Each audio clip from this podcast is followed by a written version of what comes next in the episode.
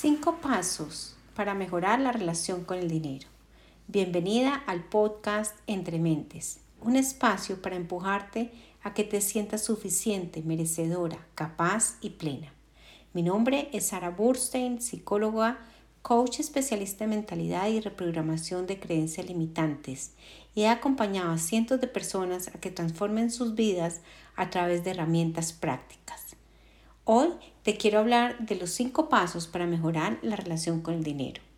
Saca papel y lápiz para que lo aproveches.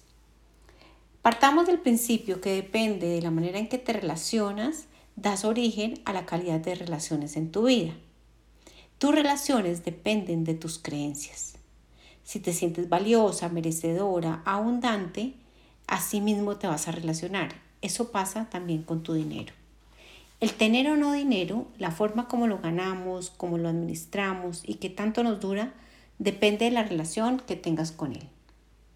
Hace poco me di cuenta de la mala relación que tenía con el dinero y cómo eso había influido en generar el dinero por mí misma. Me di cuenta que tenía muchas creencias aprendidas sobre el dinero que eran de escasez, de miedo, de falta de valor propio. Sentía que el dinero era conflicto, que el dinero producía miedo.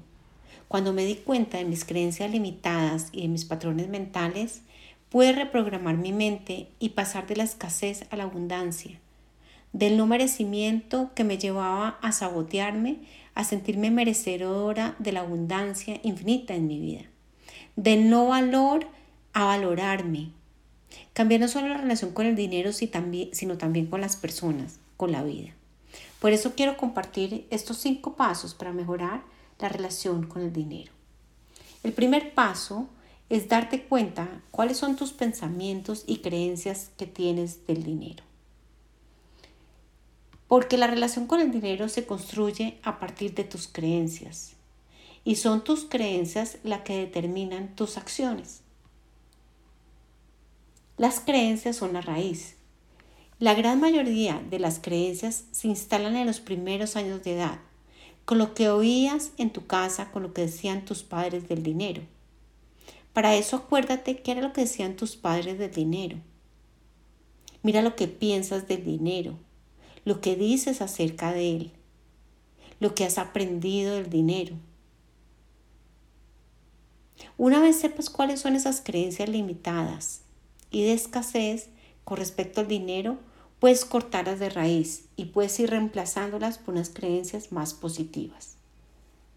Así que en este primer paso, anota todas las creencias, todo lo que crees acerca del dinero, todos los juicios que tienes del dinero, los pensamientos. Date cuenta qué dices del dinero. Este es el primer paso.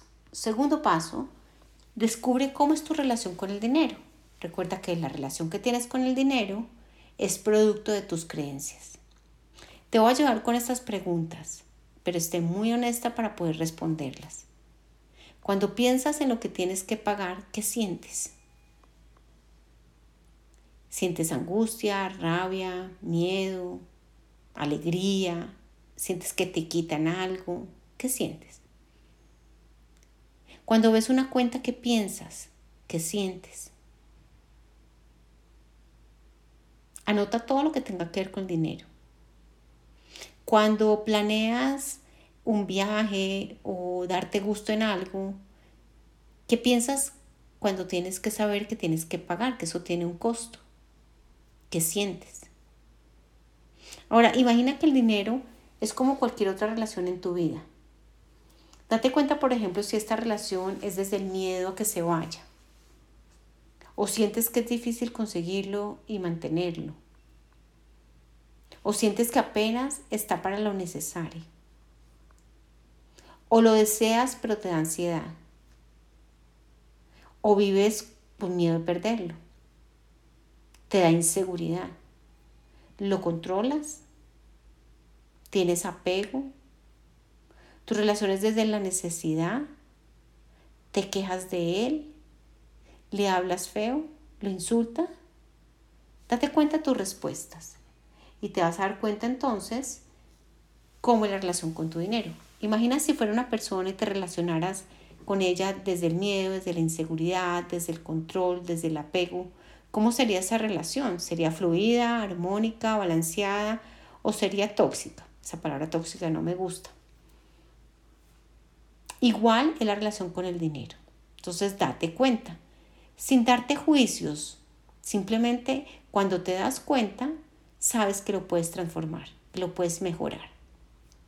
Tercer paso, reconcíliate con el dinero. Literalmente es reconciliarse.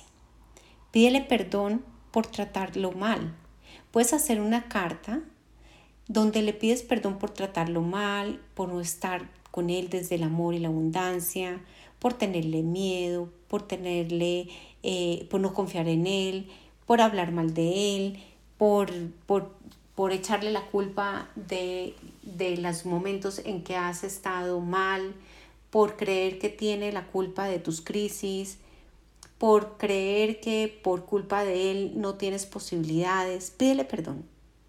Imagínate que es una persona, le escribes una carta, le pides perdón y después te recomiendo que esa carta la quemes para que sea transformada y transmutada en amor y en una nueva relación.